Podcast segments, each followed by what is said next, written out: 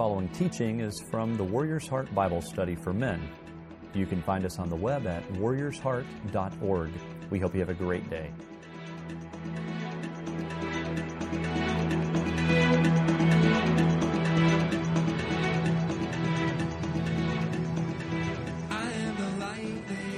Not too many years ago, I had the opportunity to witness one of the most uh, unbelievable boxing matches in my in my life.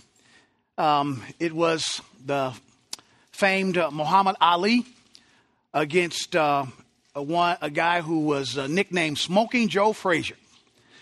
And uh, if you uh, like boxing, you know these days we don't uh, have um, some of the greatest boxers anymore, some of those tacticians. But in this particular boxing match, it was um, dubbed the Thrilla in Manila and uh, 15 rounds. Now, I want you to think about this for a moment. Three minutes around, 15 rounds, two of the most hard hitting men on the planet. So, 45 minutes of somebody hitting you in the face, in the kidney, the heart, I mean, just everywhere. Of course, hopefully, no low blows. And so they fought and they fought and they fought. And at the end of the max uh, of the, of the of the boxing match, Muhammad Ali fell to the canvas in just sheer exhaustion. And so they put um, uh, a, a, microphone uh, right before him and just asked him how he felt. And I remember the words he says. He says, "This is the closest I've ever come to death." And so here I am watching these two guys, wondering what would make two men want to fight that hard, that long, even to the point that one of them would f- be thinking that um, he was close to death. And so, of course, you know, the simple thing that we would think of is just, well, both of those guys wanted to win. And um, from that match, Muhammad Ali won the fight. And he went on to fight many, many years, and of course, Joe Frazier as well.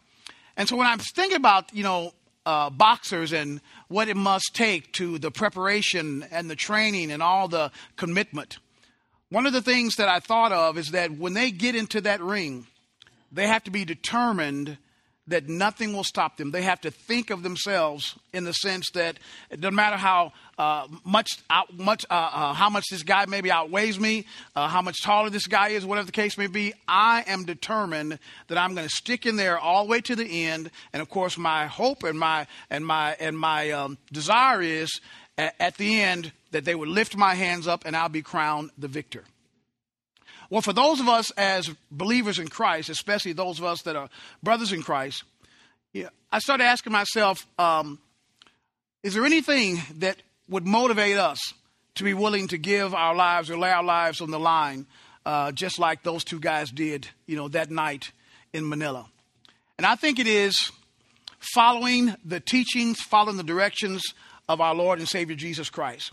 And so, what I want to do this morning, I want to look at Acts chapter 5 because I believe Acts chapter 5 has um, some great instructions for us as it relates to the life of a disciple. And all of us have been called to be a disciple.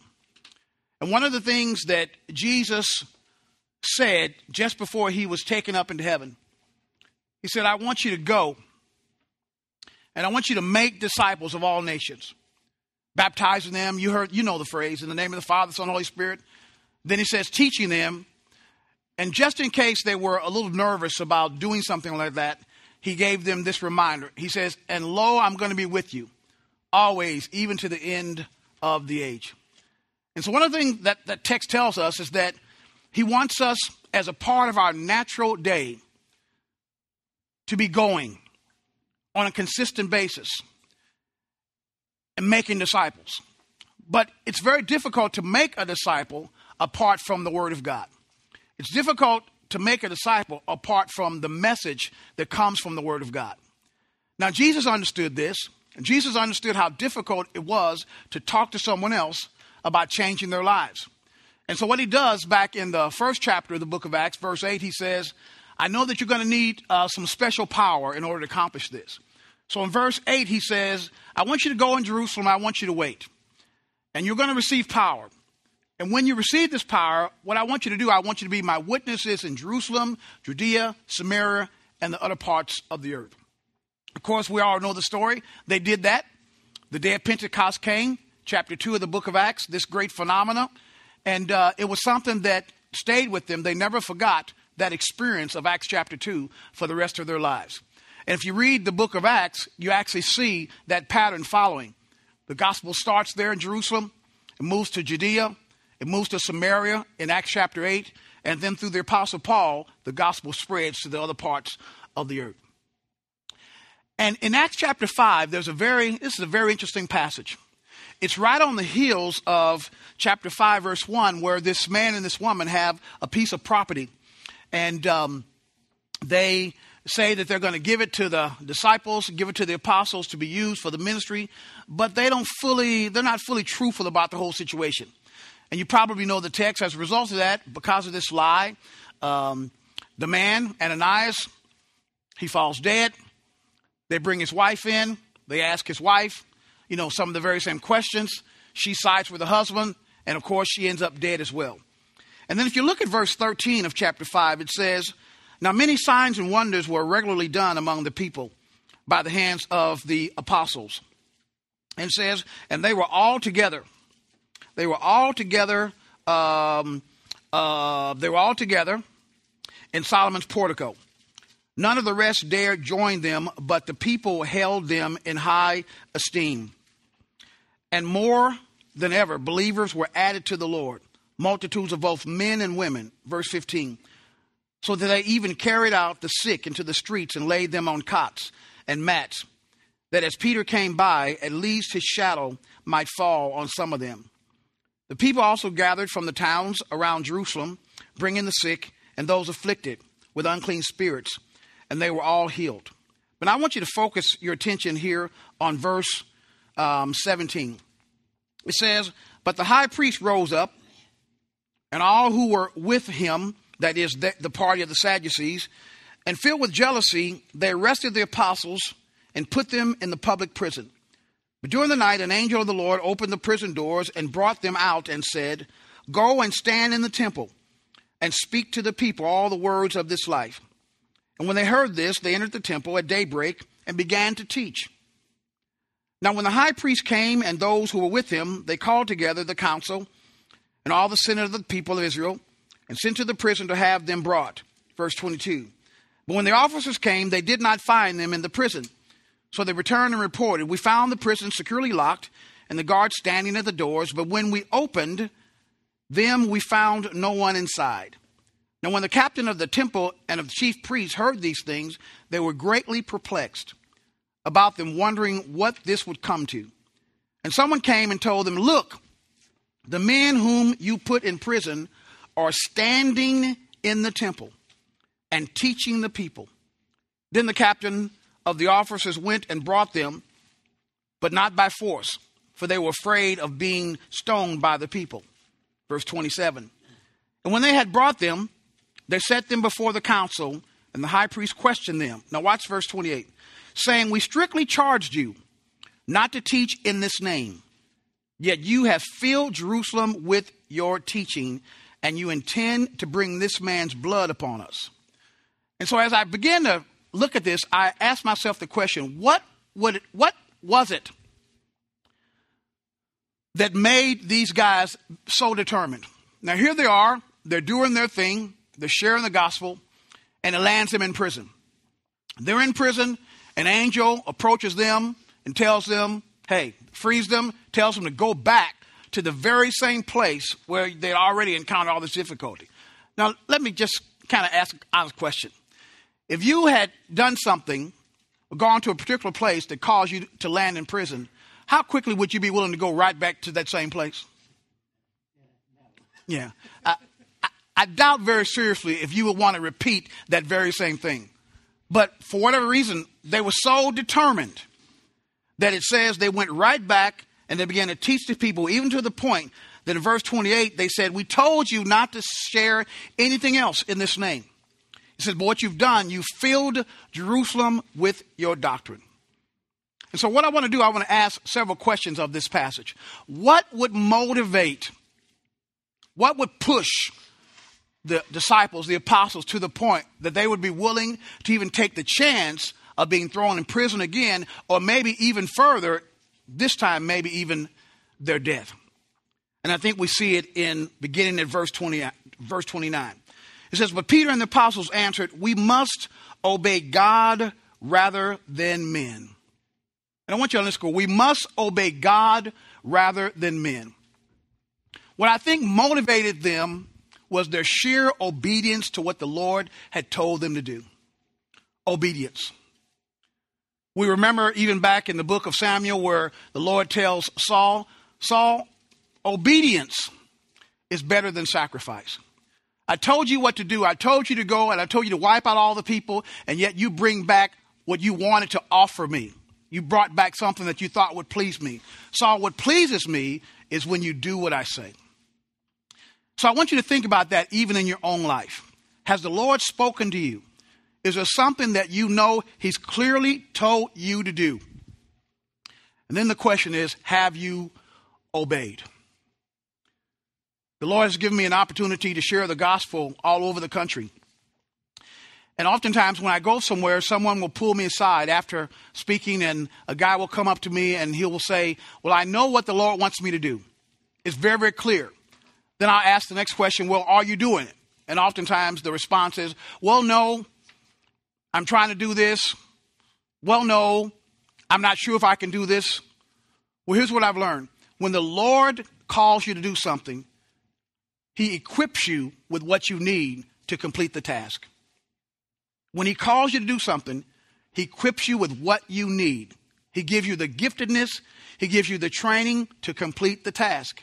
Remember Moses? Moses had training. Well, the Lord took him out in the wilderness for 40 years being a sheep herder because the Lord knew that he was going to spend the next 40 years leading the children of Israel, even in the wilderness. And so Moses made all these excuses to God. You remember that at the burning bush? I can't do this, I can't do this, I can't do that. And the Lord said, Hey, don't worry. I've called you to do something. When I've called you to do something, I've given you the gifts and the talents and the strengths to accomplish it. All I want you to do is just obey. And so they said, between our two choices, between doing what you tell us to do, you're telling us don't say anything else about this guy. Don't say anything else about his teaching. Don't say anything else about his lifestyle. Don't say anything else about his healing. Don't say anything else, especially this lie about he rose from the dead. But they said, you know what? We cannot help but discuss what we've not only seen, not only what we've heard. And so we are going to obey God instead of obeying you. Then there's something else that I noticed. Look at verse 30.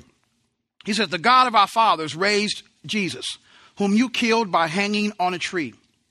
God exalted him at his right hand, a leader and savior to give repentance to Israel and forgiveness of sins. And we are his witnesses to these things.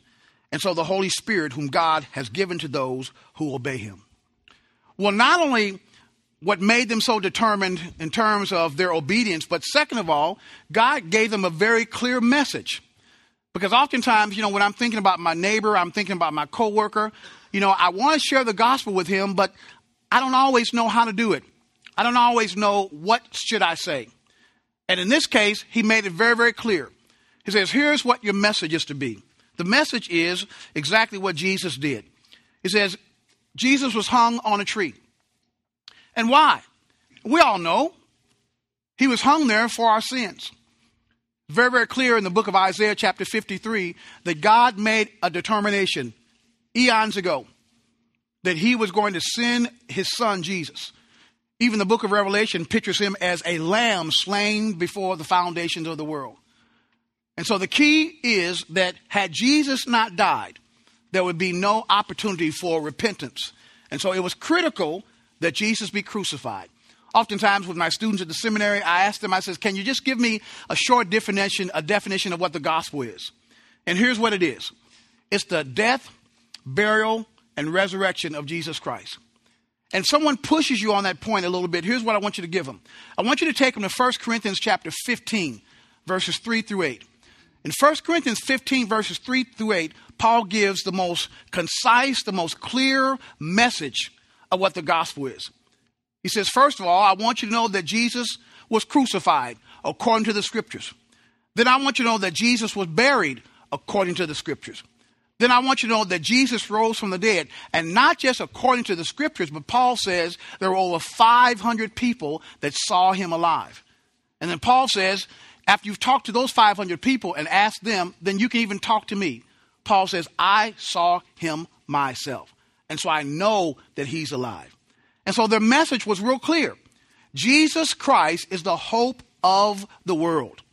And so as we're thinking about talking to our friends, we're thinking about talking to our neighbors, you know, you don't have to be complicated. It doesn't have to be deep. You don't have to know Greek and Hebrew to do it. Basically, tell them what happened to you.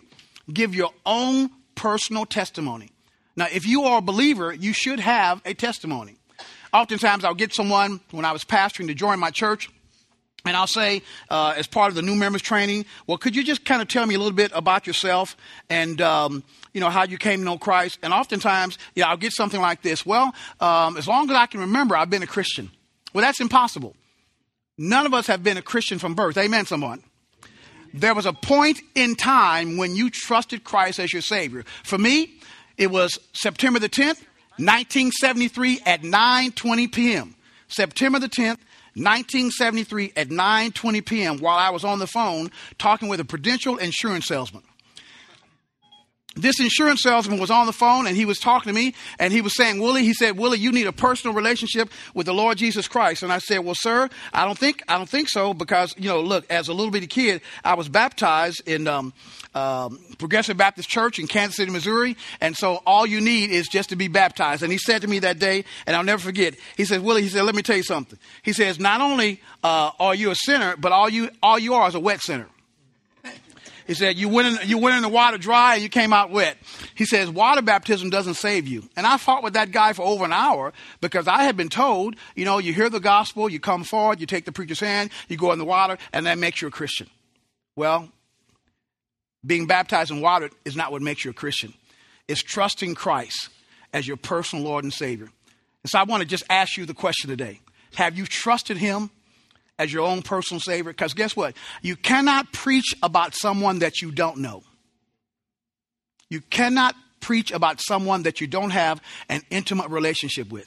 Because if you were to ask me, tell, tell me something about your wife, Man, I could just go on and on and on and on about my wife. I can tell you some very detailed things about my wife. Why? Because I haven't just known her from a distance. I know her up close and personal. And see, what I found over the years, because of my up close and personal relationship with Jesus Christ, I don't have to manufacture anything when I'm talking to people about Him. All I need to do is just tell them what He's done for me. Amen? Do you have a testimony? Has He done something for you? I wouldn't be surprised if we just opened it up and just guys just stand up and share it one after one. Because oftentimes I get these students, you know, uh, first first year students at the seminary, and part of the things that they have to do is they have to write something. They have to write something to demonstrate to us that they are believers. And man, I read some of these things, and man, you would be marveled at some of the things that I have heard that have that, ha- that has happened in the lives of believers. I mean miracles. I mean modern day miracles where God took them from a terrible situation, as the old people would say, placed their foot on a solid rock, and their life has never been the same. And so, again, what would make these two boxers so determined that they, after 45 minutes of punishing each other, that neither of the two would quit? What would make these disciples, after being told, don't go back and do it again because you look, you just got out of prison, and if you go back again, you might be taking the chance of being put in prison, and maybe even this time it might even mean your death. Well, what made them determined is they wanted to obey God more than obey not only their feelings, but obey others. Second of all, they got a very, very, very clear message. What's that message? Jesus Christ is the Savior of the world. Jesus Christ died so people might experience repentance of their sins. And then finally, if you look with me at verse 33, it says, When they heard this, they were enraged and wanted to kill them. But a Pharisee in the council named Gamaliel, a teacher of the law, held in honor by all the people, stood up and gave orders to put the men outside a little while. And then he said to them, Men of Israel, take care what you're about to do with these men. 36. For before these days, Theudas rose up, claiming to be somebody, and a number of men, about 400, joined himself. He was killed, and all who followed him were dispersed and came to nothing. After that, after him, Judas, Judas the Galilean rose up in the days of the census and drew away some of the people after him. He too perished, and all who followed him were scattered. So in the present case, I tell you, keep away from these men and let them alone. For if this plan is, uh, for this plan or this undertaking is of man, it'll fail. But if it is of God, you will not be able to overthrow them you might even be found opposing God. So they took his advice. And when they had charged and called the apostles, they beat them and charged them not to speak in the name of Jesus. This is the second time they've been warned. And then here's what verse 41 says. And every time I read this, it just blows my mind. And let's be honest. Let's see if we could do this. Second time in jail. Now, this time we get beaten. And it says, they rejoiced that they were counted worthy to suffer, to suffer dishonor for the name. And every day in the temple and from house to house, they did not cease teaching and preaching Jesus as the Christ. Would you do it? Prison once, prison a second time. After the second time, you get beat. And after they were beaten, they leave the council with this on their lips Thank God that we suffered for his name. Rejoicing just after being beaten because we suffered. Not for wrong, we suffered for right. And they were so fired up, it says, they continued after that and they didn't cease teaching and preaching Jesus. So the last word I want to give you is the manner or attitude in which they went about um, their business. I had a young gang member in Compton, California. I was talking to him and I said, um, Why are you so committed to the gang? What is it that you, what, what is it about just this, this gang violence? Well, first of all, he says that um, they're really the only family he ever had. And I said, Well, are you a believer? He says, Well, no. He said, I used to go to church. And I said, Well, why don't you attend church anymore? He said, Preacher, let me tell you something. He said, My problem has never really been with God or with Jesus Christ. He said, The real reason why I don't go to church is Christians. And as he said that to me, it just kind of messed with me a little bit. What are you saying? He said that as I saw the lives of believers, especially my dad and my uncles, some other guys I went to school, when I saw their lives, they said one thing, they lived another way. In essence, what he was really saying is that what pushed him out of church was hypocrites. Now, the good news is that that wouldn't apply to any of us here because we know on a consistent day, on a consistent basis every day we live lives that are truly godly, biblical, and we're consistent with that. Amen. Amen. well, maybe not always. Now, it's not our intent to ever live in a uh, in a in a in a Hippocratic way. That's that's not our desire. But I find there are sometimes that what I say and the way I live are not always consistent. And it was the attitude that they had. It was the manner in which they went about their business they said, even if it means that we get beat, even if, if, even if it means that we suffer for sharing the gospel, we're willing to do it. Because it says they continued, they did not cease. Every day from that point on, they kept on teaching and preaching, knowing that maybe the next time it could land them in prison. Maybe the next time it wouldn't just be beaten this time. Maybe the next time it would actually be their death. And guys, let me tell you, we're dealing with a whole culture. We're dealing with a whole culture that's just looking for someone or something to be committed to. I want to tell you something sad, and I'm not, I'm not proud of this. Before I became a believer, there was a very good friend of mine that had embraced this group called the Nation of Islam. At this particular time, its leader was a man named uh, Elijah Muhammad. Now it's being led by a guy named Louis Farrakhan. I don't know how much you know about this particular group. It's a cult. It's, it's basically a racist group spewing racist uh, ideologies. But my friend had embraced this group. And I was one of these guys that, hey, if it's good for my friend, it must be good for me. And at that particular time, this was in the early 70s, that they were preaching, I mean, strong hate, especially someone who was white. So what my friend was saying that all white people are devils. Whatever we, whatever we can do to try to hurt these people, whatever we can do to separate ourselves from these people, that was their basic philosophy. And I have to tell you, as a high school student, I went through some difficult things. When I was in the fifth grade, my parents moved from an all black neighborhood to an all white neighborhood. And when we moved from that black neighborhood to the white neighborhood, every day going to school, I would get called the N word, Black Sambo, uh, Chocolate Boy, Hershey Bar. I'd get spit on, spit on. I'd get beat up. Kids would take my lunch money. And I'd come home all battered and bruised, and I would say to my mother, Mama, why, why did you move us here? And she would say to me, Because we want you and your brother to have a better life. Uh, yeah? This is better? this is a better life? And so as a result of that, now I'm in grammar school. I go to high school, 15 African Americans in a school of about maybe seven or 800. And so the very same thing continued in high school. So by the time I got out of high school, thinking about going into the military, thinking about going into college, I went into the military, went into the Air Force. When I got to the Air Force, on my Air Force base, the very same thing happened to me. So when I got discharged, I met up with my friend. My friend was still involved with this group. And I said, that's the group I need to, that's the group. Because they're committed. I, I mean, I see them out on the streets. I see them even willing to die. I, that's the group I want to be a part of. So he gave me a book and said, here's the book I want you to read. I want you to think about joining the group.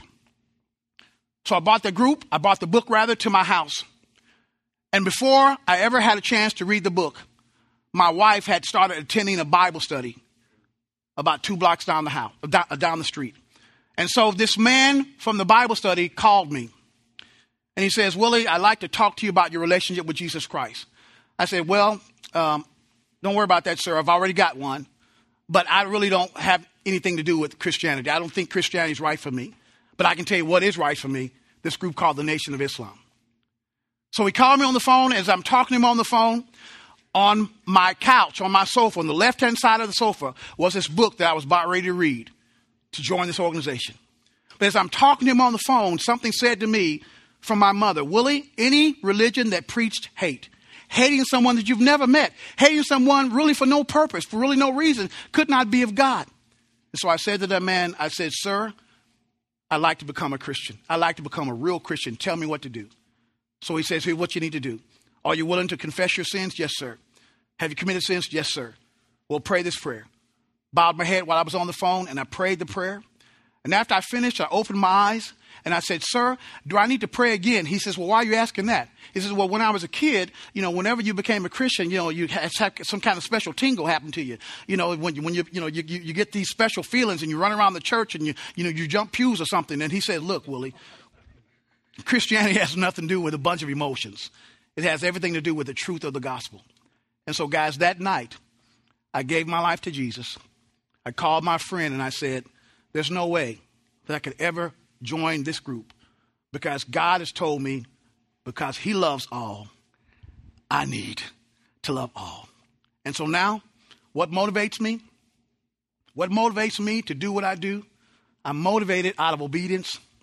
I'm motivated because I was given a clear message.